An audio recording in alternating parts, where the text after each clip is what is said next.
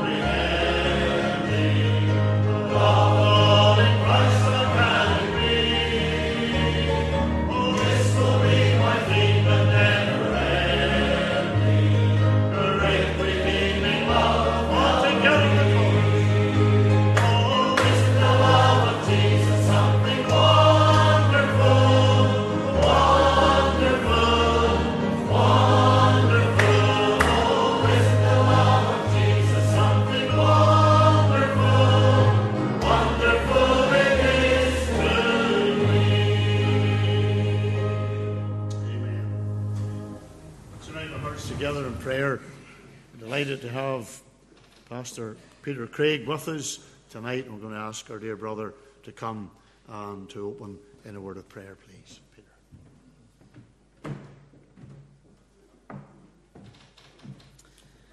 Let's bow in the Lord's presence and ask for his blessing upon us this evening as we meet. Let's pray. Our God and our Father, we bow humbly and reverently in thy most holy presence. We approach that throne which is above every other throne. We approach the King of Kings and the Lord of Lords. And Father, we thank you that we approach that throne only in the precious name of our Saviour, the Lord Jesus Christ. Uh, Father, for those of us who believe, indeed, his name is precious. And Father, as we come to this meeting this evening, and Father, as we seek to herald the gospel one more time, we thank you, Father, for the grace that we have been singing of already, that has met many of us on our way. For many of us here this evening, we can cry out hallelujah to our Saviour. What a Saviour we have. And we are so pleased to come to this place and to make him known. Father, we come to preach Christ crucified. Uh, Father, we thank you for the sacrifice of the cross of Calvary. We thank you that the Saviour left the azure halls of heaven and came to this sin sick world.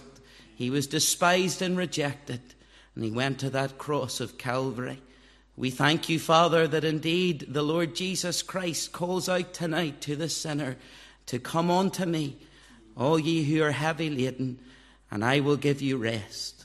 And Father, we pray for those in this gathering tonight who don't know the Lord Jesus Christ as their Saviour. Oh, Father, we pray that in this place this evening, uh, that you indeed would charge the atmosphere with your presence. That we would know, oh God, that you are here. We thank you. We don't need to invite you to this place, oh God, for you have promised where two or three are gathered in my name there am I in the midst of them. Father, we thank you that you're with us.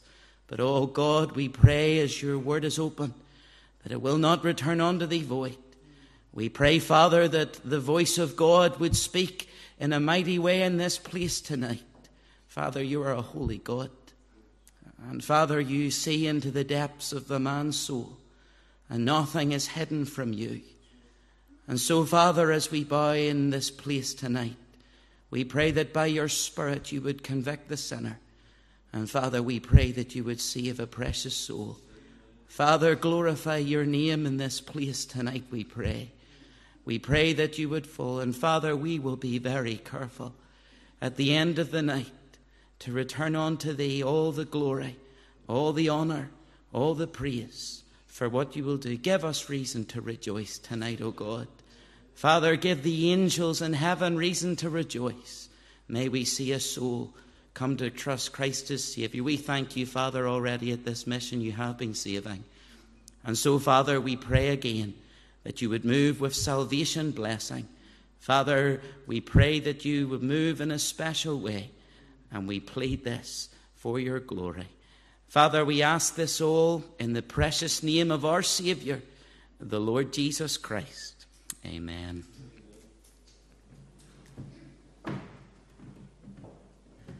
Thank you, Peter, for bringing us to the throne of grace in prayer. We're going to sing our theme hymn. I heard an old, old story how the Saviour came from glory, how he gave his life on Calvary. We'll stand together while we sing this lovely hymn, please.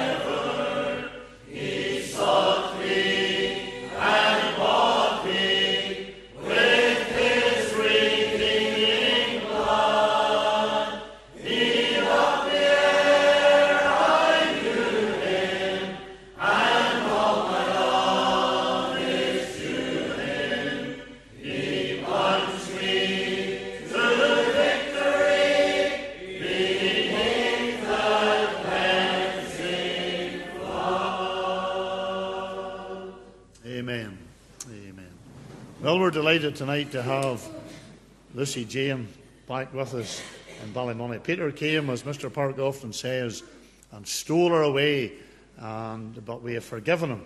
And we're delighted that they're both with us.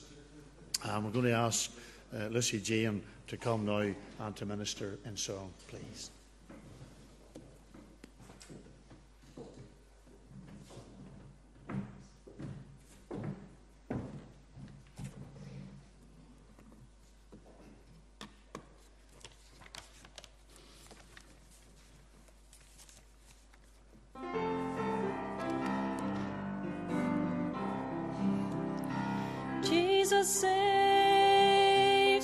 Still does.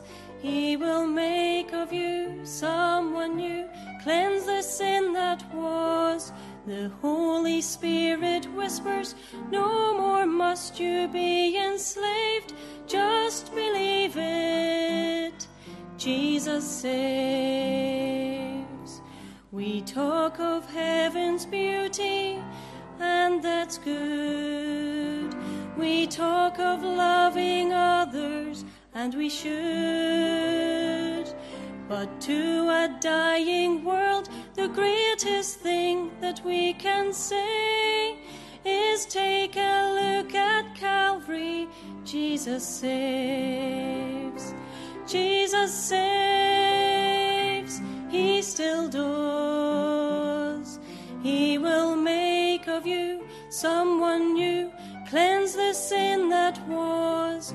The Holy Spirit whispers, No more must you be enslaved, just believe it. Jesus saves. We have heard the joyful sound. Jesus saves, Jesus saves. Spread the tidings all around. Jesus saves, Jesus saves. Bear the news to every land. Climb the steeps and cross the waves. Onward tis our Lord's command. Jesus saves, Jesus saves. Jesus saves, He still does. He will make of you someone new, cleanse the sin that was. The Holy Spirit whispers, No more must you be enslaved, just believe it. Jesus saves. The Holy Spirit whispers, No more must you be enslaved, just Jesus saves.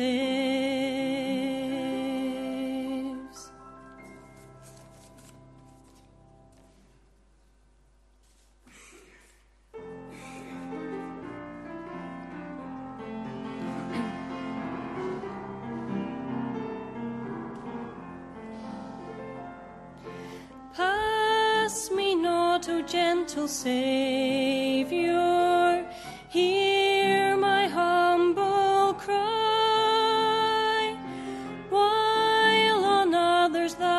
thou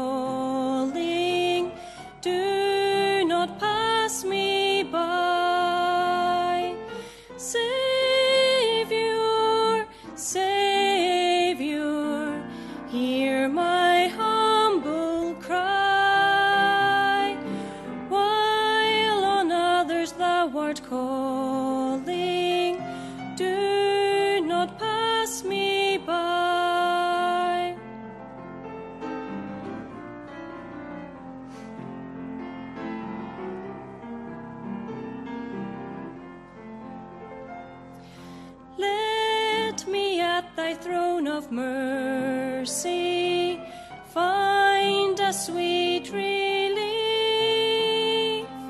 Kneeling there in deep contrition,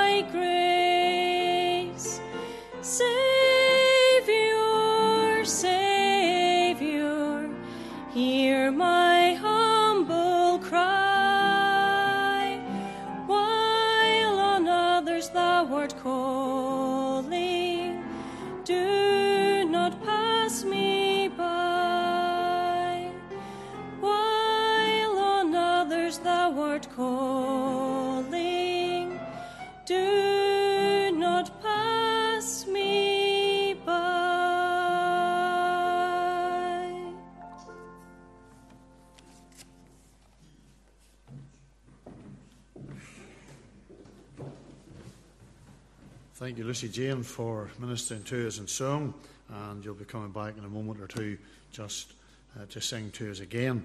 We bid you welcome in the Saviour's name, and we thank you again. As we often say, we never take it for granted that you come and you support the gospel campaign here uh, in Dalriada, and we trust and pray that as you've come, the Lord will bless you. Uh, even as you've come to be with us tonight. We welcome those on Sermon Audio on Facebook and YouTube. Do remember the mission as it continues each night at 8 p.m., preceded by the time of prayer at 7:30. And just to remind that ourselves that there will be a change of venue uh, on Thursday night, and that is because this hall will be used for uh, a parents' evening uh, for the school tomorrow. Is the senior prize day here at the school, and that's the reason why all the chairs are on the platform uh, behind us. And so please remember the mission on Thursday night will be uh, in the church at Hebron uh, on Market Street. But tomorrow night we're here, and the Reverend Craig Greenfield will be along to minister to us in song. Thursday night, Mr. Jonathan Logan, and then Friday night, Mrs. Joy Boyd will minister in song. So do remember these meetings. Continue to pray. Continue to pray that the Lord will bless the preaching of His word. We're going to sing together. Have you any room for Jesus? He who bore your load of sin, as he knocks and asks admission, sinner, will you let him in? Think of these words as we sing a couple of verses, uh, the first two verses only of this hymn. Standing while we sing, please.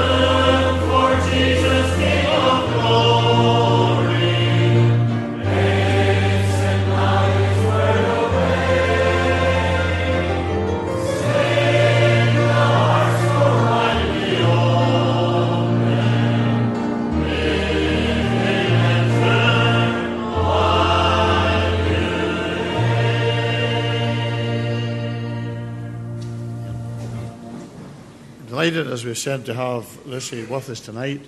I'd ask you to, come in, to continue to remember Peter and Lucy as they labour for the Lord in the Grange.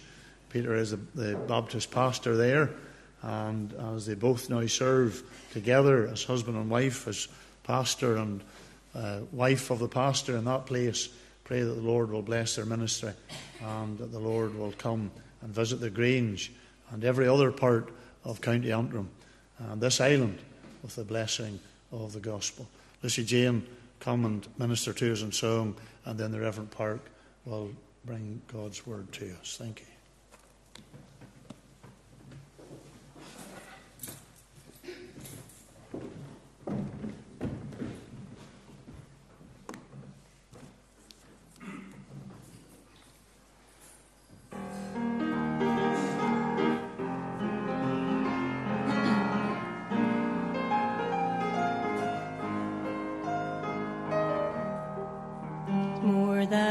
Story, more than a song. His love is gentle, yet it's so strong. His grace everlasting just won't let you go. Unending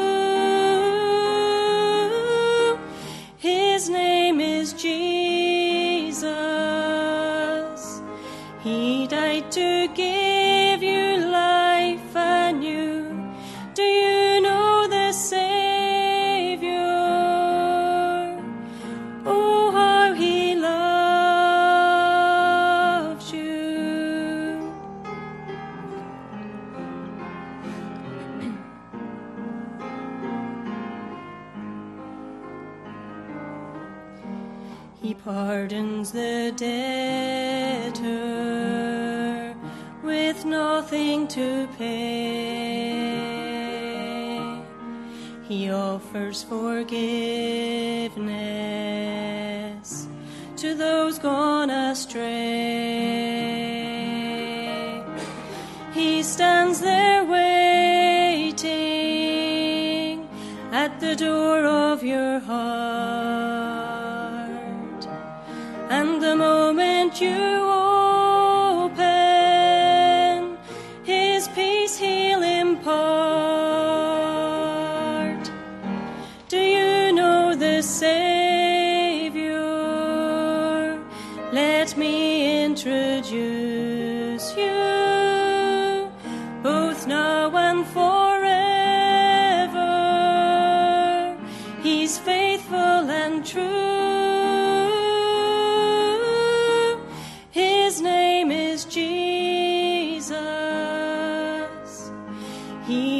to give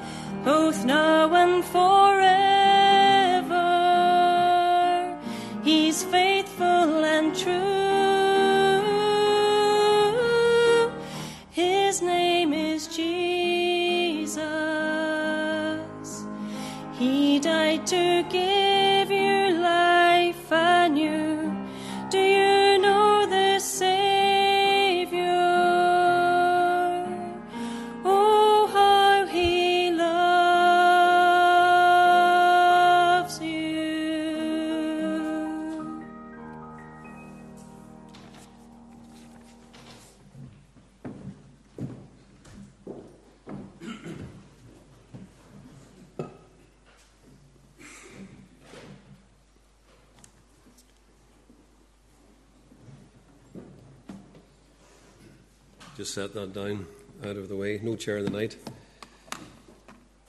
Bid you welcome. Good to see you. If you're here for the first time, and I think some are, we're glad that you've come to this Tuesday night. Just sitting thinking, four more nights, that's all, of this mission. And those four nights will go so quickly. Can I encourage you to come as often as you can these final nights?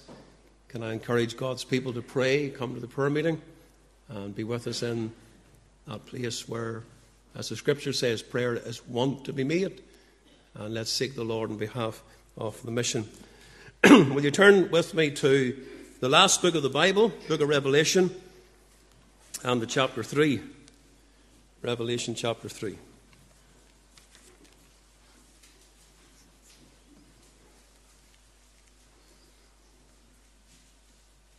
We've asked you this week also to remember the schools ministry.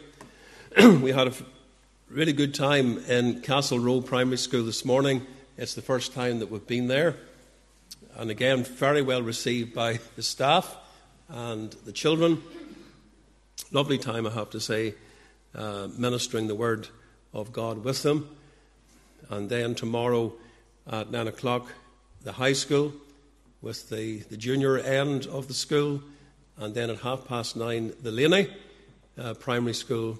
And then in the afternoon, up to do the SU at Garryduff. So we're looking forward to uh, serving the Lord tomorrow. We don't know what a day brings forth. Haven't we often reminded you about that? And maybe you have reminded yourself about that reality. Do you know the Saviour? Mrs. Craig, thank you for coming tonight. She's got a change of name, and uh, good to have Pastor Craig. And as Mervyn said, we wish you well in the preaching of the word in the Grange, that the Lord's blessing will be there too, and that you'll see many brought to Christ and the kingdom of God extended. But we don't know what a day brings forth. I was coming home from um, Castle Row School. I went the back road uh, because I think it was going to be easy, easier to find the school. And then we came home the other way and we got to the Lodge Road roundabout. You know, roundabout that everybody just loves. Uh, but the road was closed coming off the roundabout if you were heading to Ballymoney. Something serious had happened. Um, just looking at what I saw, I didn't really see two cars involved in an accident, but there was an accident just at the junction. I think it's where uh, someone maybe was crossing the, the junction at the traffic lights. And whoever it was, I'm assuming from what I saw, they were knocked down. There were four police cars, there were two ambulances, and as we passed by, we could see somebody being treated. And, you know, the silver blankets, the heated blankets being brought just to keep them warm. And I just don't know how it went with that individual. You see, you could be just out in the road, maybe involved in a car accident, or maybe knocked down and could take your life. Do you know the Savior? Do you know Christ? Because that's what the mission's all about. It's to tell you about Christ. It is to prepare you for eternity and that you might get right with God and start for heaven. My mind and heart is drawn to the, the final words in Revelation chapter 3. We take the reading up at verse 14. If you're familiar with this passage of Scripture, you know that these are messages that the Lord instructed the Apostle John to write to the seven churches of Asia Minor. And this is the seventh one that we're going to read about the church that was located in the city of Laodicea verse 14. And unto the angel of the church of the Laodiceans write, These things saith the Amen, the faithful and true witness, the beginning of the creation of God. I know thy works, that thou art neither cold nor hot. I would thou wert cold or hot. So then, because thou art lukewarm, and neither cold nor hot, I will spew thee out of my mouth. Because thou sayest, I am rich and increase with goods, and have need of nothing, and knowest not that thou art wretched and miserable, and poor and blind and naked. I counsel thee to buy of me gold tried in the fire, that thou mayest be rich, and white raiment, that thou mayest be clothed and that the shame of thy nakedness do not appear.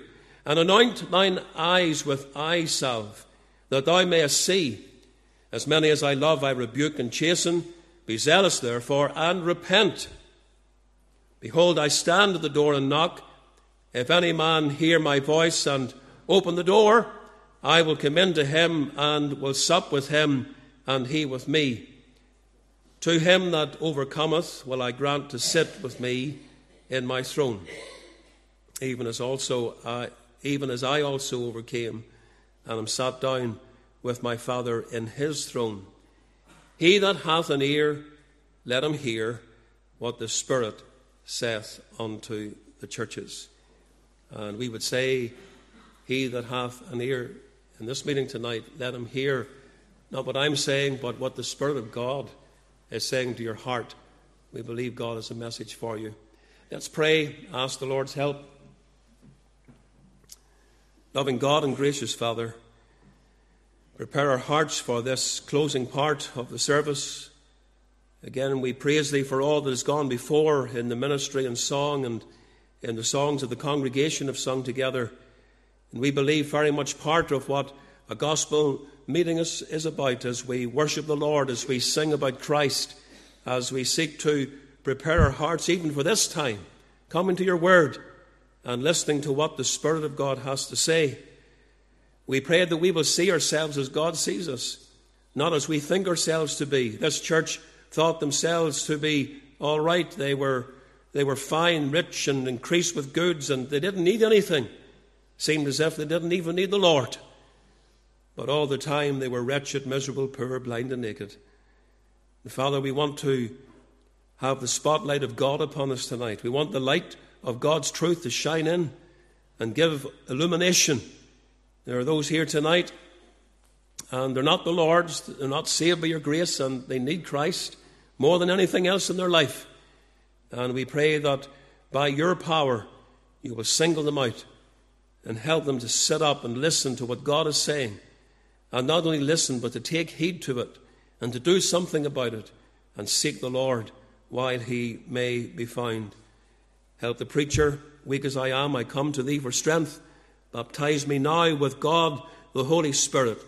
In the name of Jesus, I pray. Amen.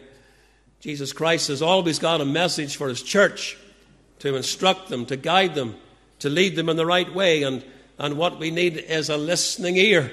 As we've read here, he that hath an ear to hear, let him hear what God is saying. Moved in the heart of John, the Holy Spirit causes him to, to pen these letters. These are letters to the seven churches in Asia Minor. It's not always easy to receive a message from God. Sometimes it's a message of encouragement, and we all love to be encouraged. But at other times, it's a message of rebuke. And nobody really likes to receive the rebukes that God gives to, as we said earlier, come under the spotlight of God and for the Lord to, to shine His light upon the defects and, and the sins that we're guilty of. And yet, that's what's happening here. Seven churches, five of them are singled out by the Lord for censure. Five of them had serious defects in them. Only two had words of commendation only said about them. The first letter was sent to Ephesus, the church who had left its first love. The second one was sent to Smyrna. They were commended for their, their good works and their suffering for the cause of the gospel. Uh, this is one of the two that were not rebuked. The third one was Pergamos. They had tolerated false doctrine within the church. The fourth one is Thyatira. They were corrupted by immorality and idolatry. The fifth one was Sardis. A name to live they had, but they were dead. It was just hypocrisy. And then the sixth one, Philadelphia, the other one of the two that is commended by the Lord, they are particularly praised for their faithfulness. We have read about the seventh one, Laodicea, condemned for its lukewarmness. All these messages were sent to the Christian churches. Most of them had failed and grieved the Lord. And I'm going to elaborate just a little on the seventh one. Laodicea was one of the richest commercial centers in the world. It was noted for its banking, manufacture of clothing, and the famous medical school that was there. This church was situated in an affluent society, and they thought they had it made. But a heavy charge is brought against this church by the one that knew them better than they knew themselves. And we read that charge in verse 15. I know thy works. And that's something that is said about all the churches. You probably know that if you've studied these letters every single time as Christ looks down into the church, looks down into individual hearts. He knows us through and through. And he's saying that to these people I know thy works, that thou art neither cold nor hot. I would thou wert cold or hot, he says. And so here's a church guilty of lukewarmness, indifference. This is one of the worst sins that can be found among professing Christians. In fact, as you study the seven letters, the worst is left to the end. This is the worst church out of the seven. If Christianity is real, and it is, well, then we ought to be earnest. We ought to be enthusiastic. We ought to be zealous for Christianity and the Christ that we represent. If Christianity is not real, well, then we should be against it.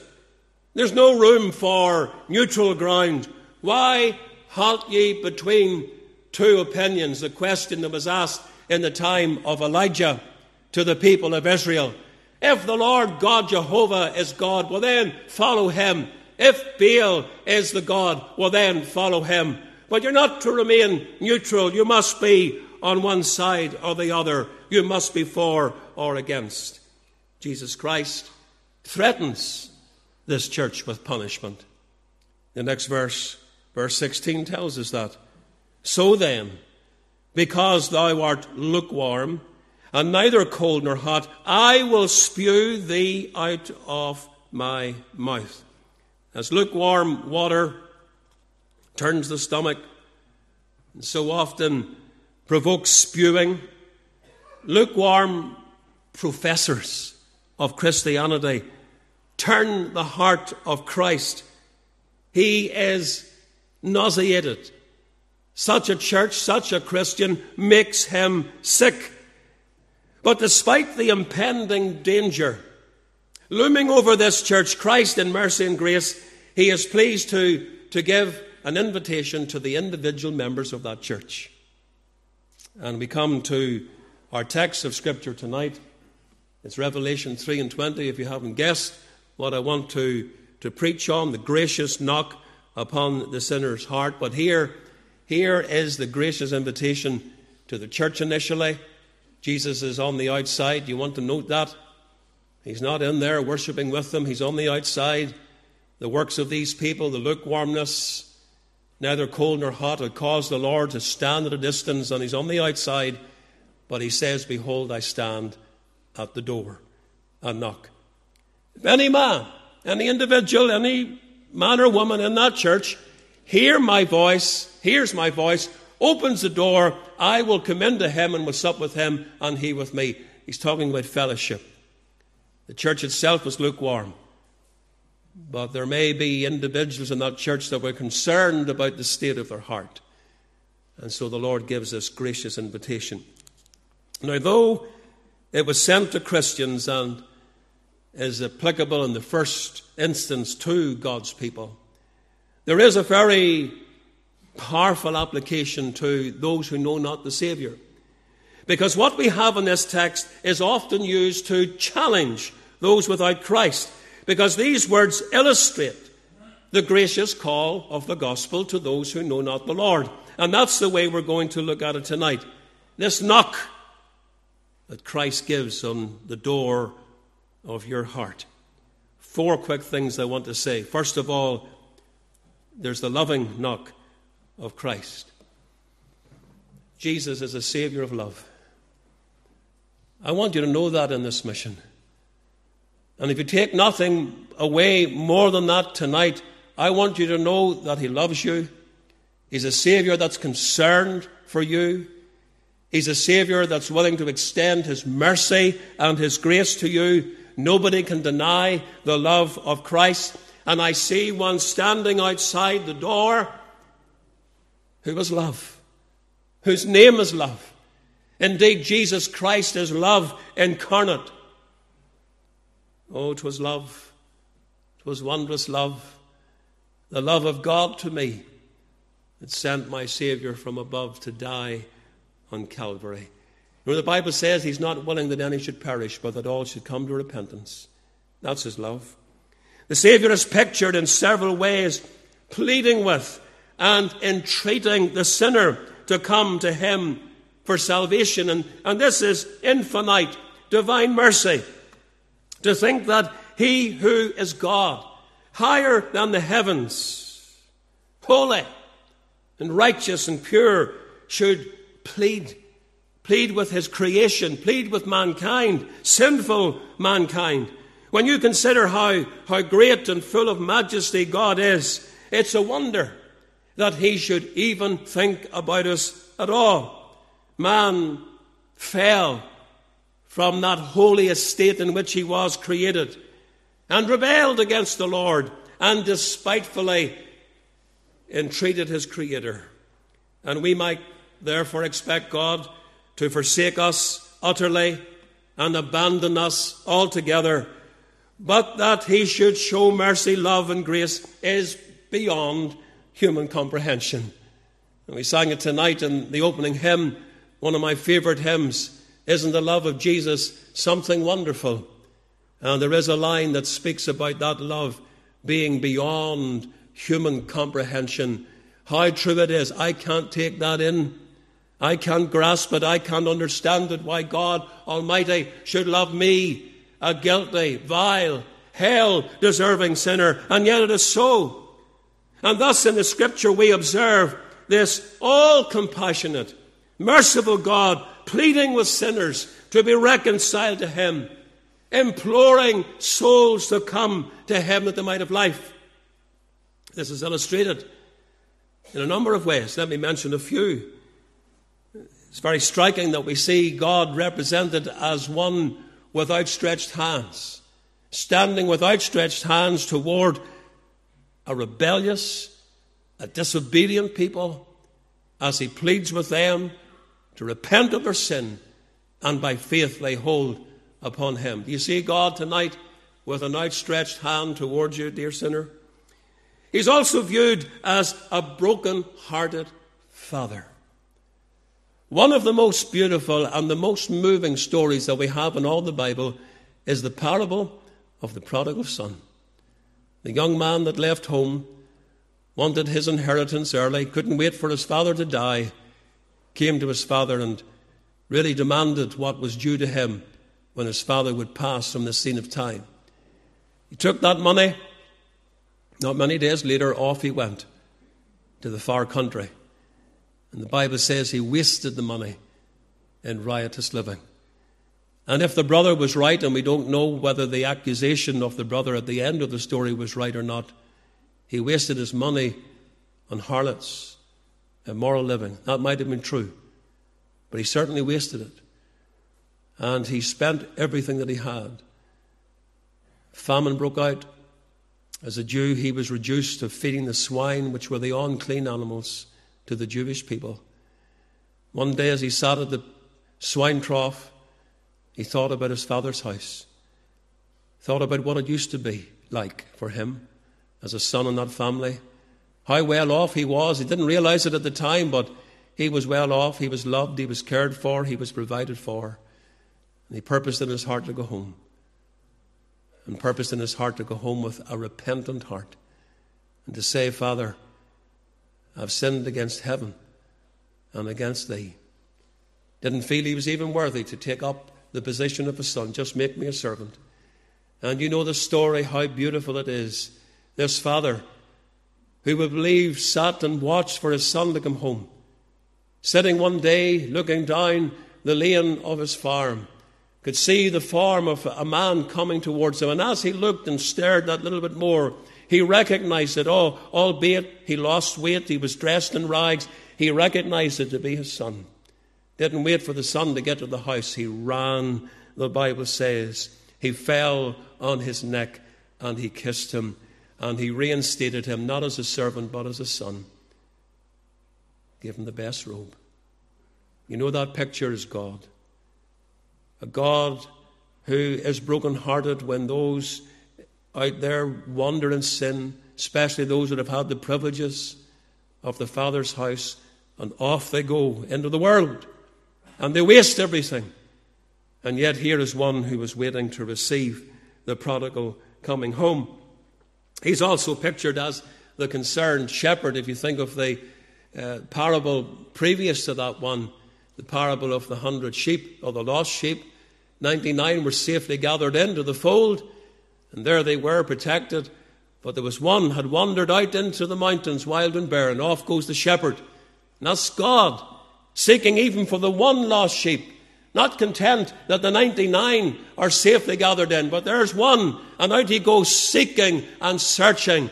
And that is God with his love, seeking after the sinner. He's also here in this passage of Scripture viewed as a Saviour standing outside the door, calling, pleading, knocking, if you like. Do you hear him knocking on your heart's door? And my friends, it's a knock of love. He loves the sinner. Notice his hand. Notice the hand that is knocking on your door. It's the nail pierced hand of Christ. He's been to the cross. He shed his blood for your salvation. He suffered. Think of the, the wounds of Christ. Think of the, the spikes driven into his hands and feet.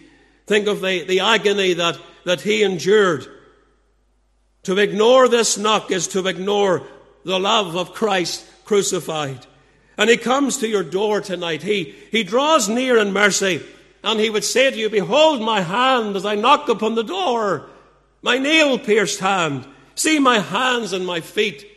See my thorn crowned brow and, and my riven side.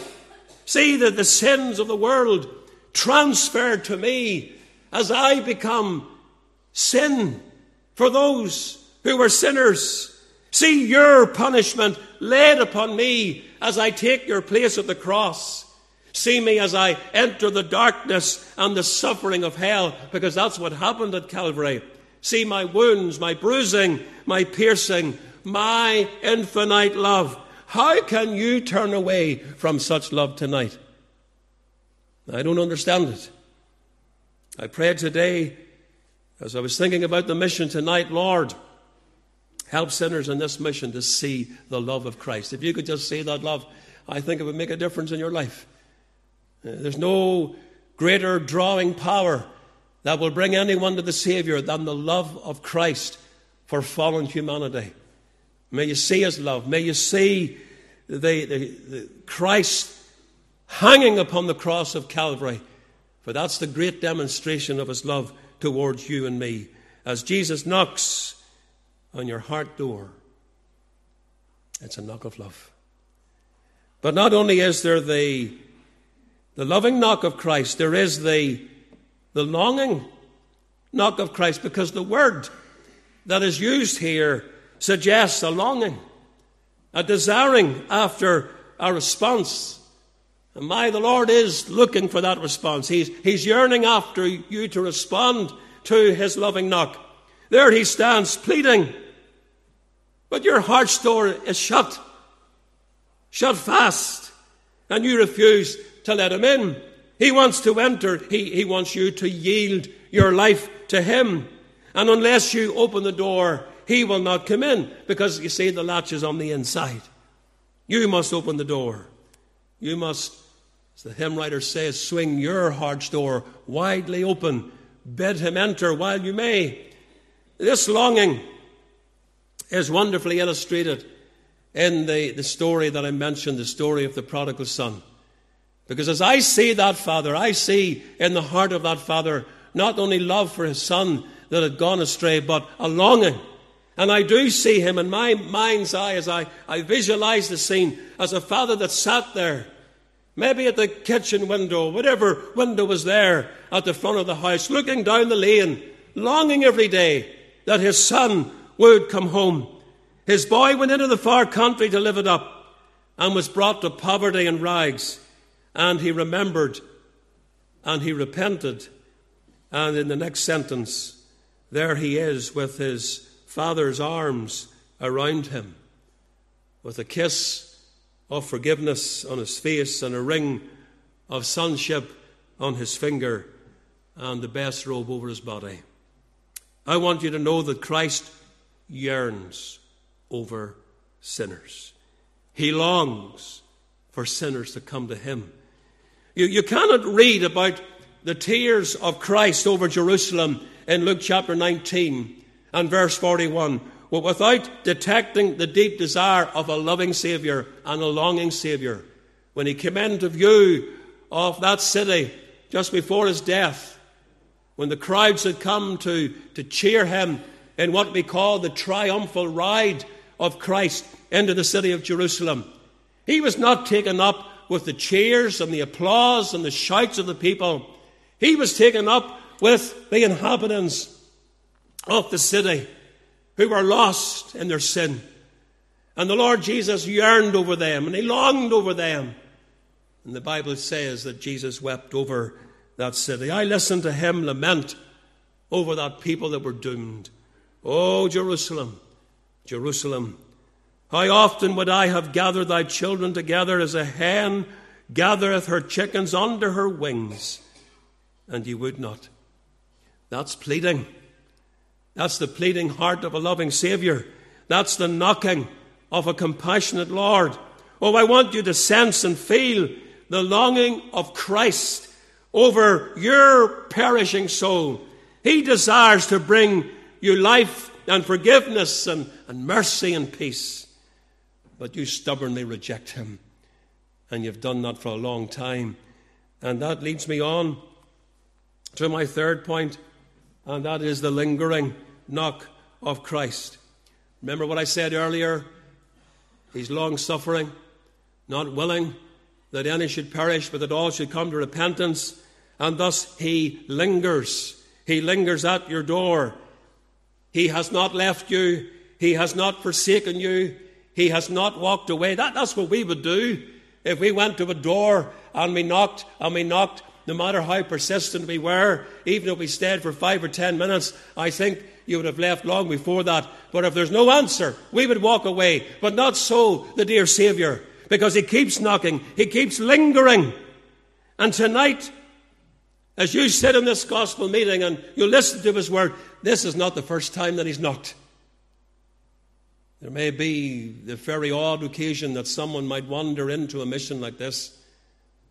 And in all honesty, it is the first time that they've heard. But I, I suspect for 99% of the people here, it's not the first time that you've heard him knock on your heart's door. He's been standing there for a long time.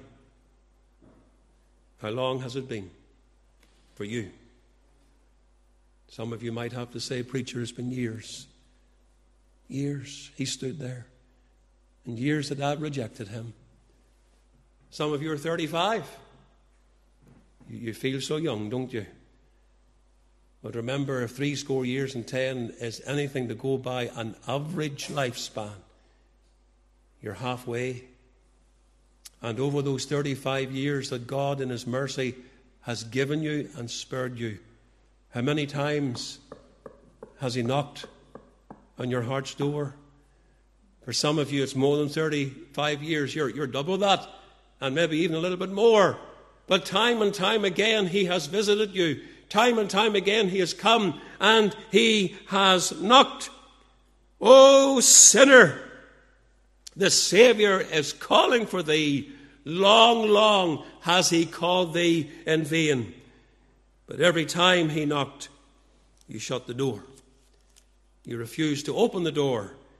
You ignore his entreaty. You spurn his call. Indeed, you, you bolt the door and you say, There's no room for you, Jesus, in my heart. There's no room for you in my life. I don't want Christ in my life. Because that's what you're saying if you're not saying audibly. That's what you're saying in your heart. When Jesus comes and he knocks and you refuse it and you ignore it, you're saying no to Jesus. I don't want you. You're not going to have a say in my life. In fact, you're maybe saying, Be gone with you. I don't want to hear from you any longer. But you know, the Lord, even then, did not walk away. Isn't that grace? Isn't that mercy? He did not immediately withdraw. And we can be glad about that.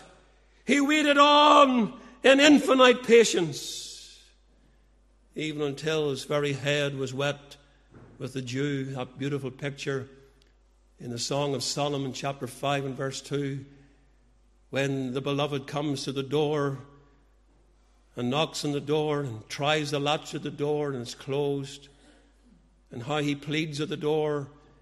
He talks about his locks being wet with the dew, suggesting that he's been there all night, and the dew has come down, and the very hairs of his head have become wet, waiting, waiting for the answer until he withdrew and went away.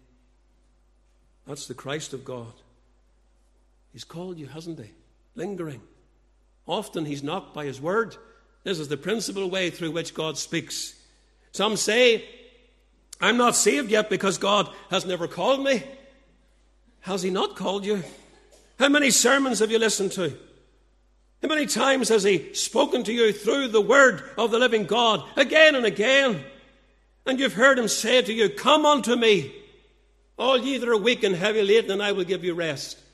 You've heard him say, as he did to Nicodemus, Ye must be born again, as he's called you in grace and knocked upon your heart's door.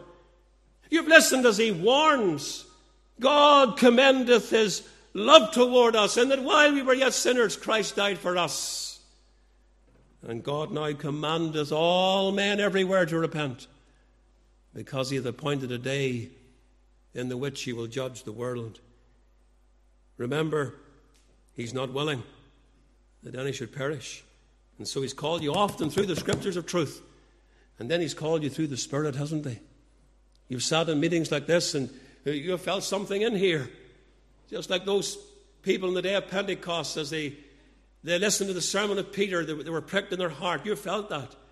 You felt the Lord tugging in here and you, you've been concerned, you've been troubled about your soul.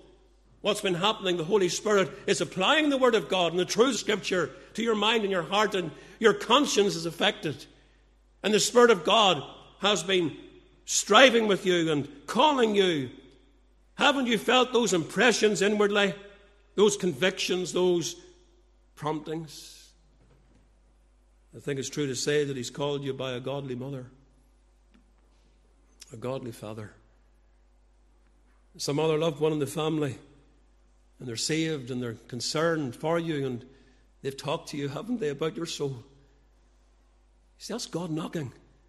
As the witness is made, as people who are troubled in their heart about your state, your unconverted state, as they speak to you and implore you to turn to Christ, that's the Lord speaking, that's the Lord knocking.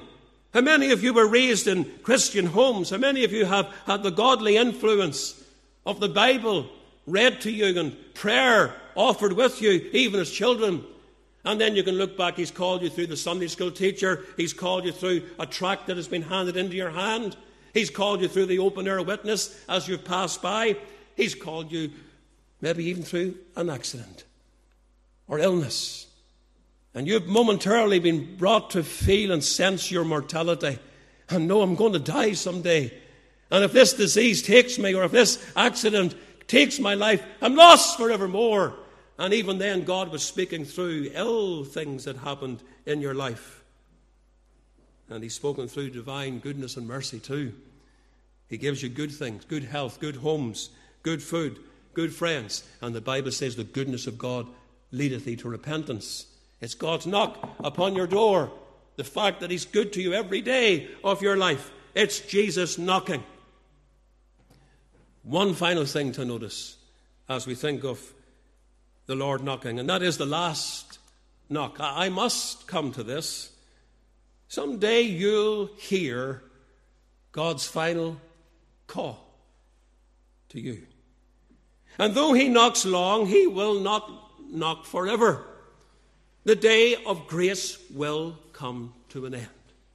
My spirit shall not always strive with man you keep saying no. You keep ignoring his call. You keep neglecting the knocks of Christ.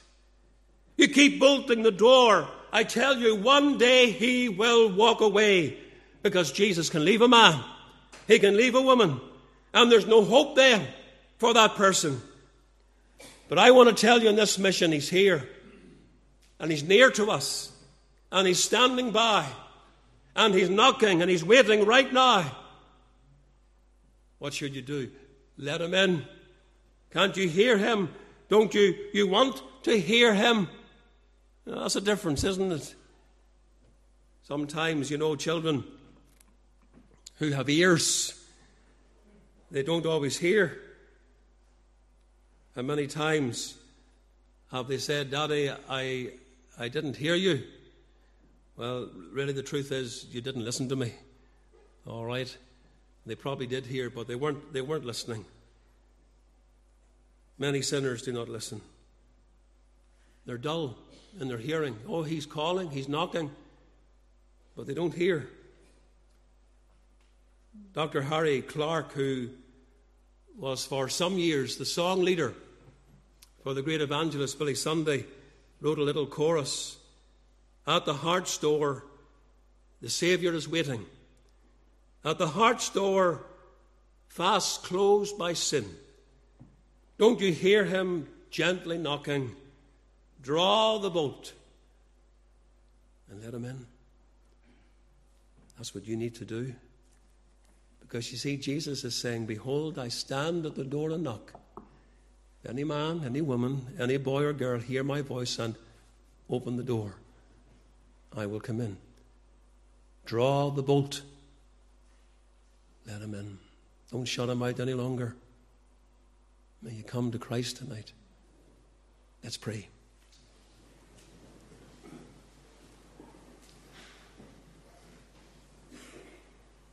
Oh, gracious God, what mercy is this? That God did not abandon this world and did not leave us to ourselves to die without a Saviour and go to hell forever. But He intervened and He sent the Saviour. And He sent a Saviour who loved this world. We thank you tonight that we can say that Christ loved us. And we thank you that we know that the greatest proof of that love is the cross. When Jesus took our place and bled and died for us, suffered for us, took our hell, our punishment, that we could go free. And Lord, we praise you that you not only came, but you came knocking, and you're still knocking. And you've lingered so long with, with many, many an individual. They've come to missions, they've sat in meetings, they've been brought up in the gospel, and uh, they would have to admit tonight hundreds and hundreds of times they've heard the word, and Christ has been calling, and they've ignored every call, and they've shut the Lord out. But Lord, make them realize there could come the last one, the last knock, that the Spirit will not always strive. And should it be tonight, they've missed it, missed it forever. Lord, may they sit up with ears to hear, and may they hear what the Spirit is saying. Take away the words of man. Let the Word of God live in the hearts of men and women tonight. Draw them to Christ. Lord, may they draw back the boat and let them in. For Jesus' sake.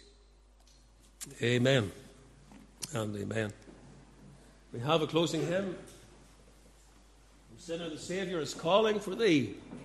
This is what we're talking about. He's knocking, knocking, calling for thee. Long, long has He called thee up until this moment tonight.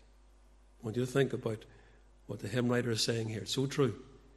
May God speak to your heart even as we sing the closing hymn. We're here after the meeting, and you've maybe got a Christian friend or loved one with you If you're concerned about your soul, speak about it.